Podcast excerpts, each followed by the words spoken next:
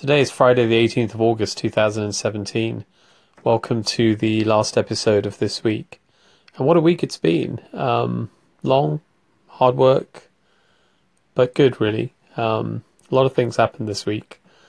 And, uh, you know what? They all, um, they all kind of really signify to me so many things about this kind of thesis of, um, patience, persistence, and purpose. Really, um, you know, I've said I've said before. I think I, started working on my referral center project three years ago, um, and it's been a basically virtually every day for three years, often with objective uncertainty about a lot of things. And yet, you know, I've said before in these episodes, you've got to act with positivity and intention, and you've got to just take action, and you've got to believe. Um, but you can't force yourself to believe. You have to just believe. It has to be kind of deep down in you, um, almost non-objectively. Really, you just it has to kind of permeate right through you, in order for you to be able to act with that certain intention and positivity. Um, you can't be second guessing or analyzing or trying to objectively assess the scenario all the time where you're going to find very often that the um, the negatives might stack up, you know, higher than the positives in an objective sense at any one point in time. But it's really not about that. It's about being at another level and another plane. Um, in terms of your behavior and your intention, and you know, we've talked about the law of attraction. um, so yeah, I mean, this is uh, you know one of those weeks where I really feel like you know you can see how that thesis uh, manifests itself. And here, for the rest of the episode, I wanted to just uh, touch on um, something I I just documented this a while ago in an image, and I was thinking of it earlier.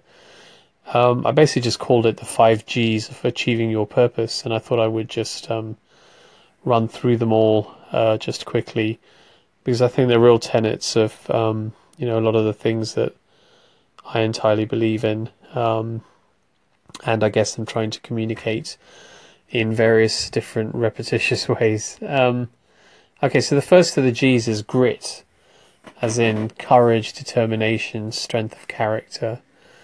Um, you know that that I think is um,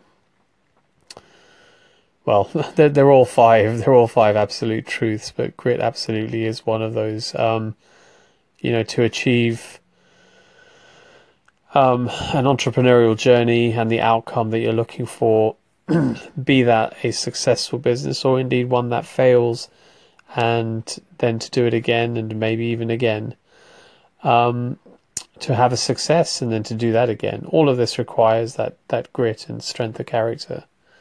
The second one is grind. Um, I've talked before about you know you have to be persistent, but you have to just take action, and you have to take action day after day after day after day.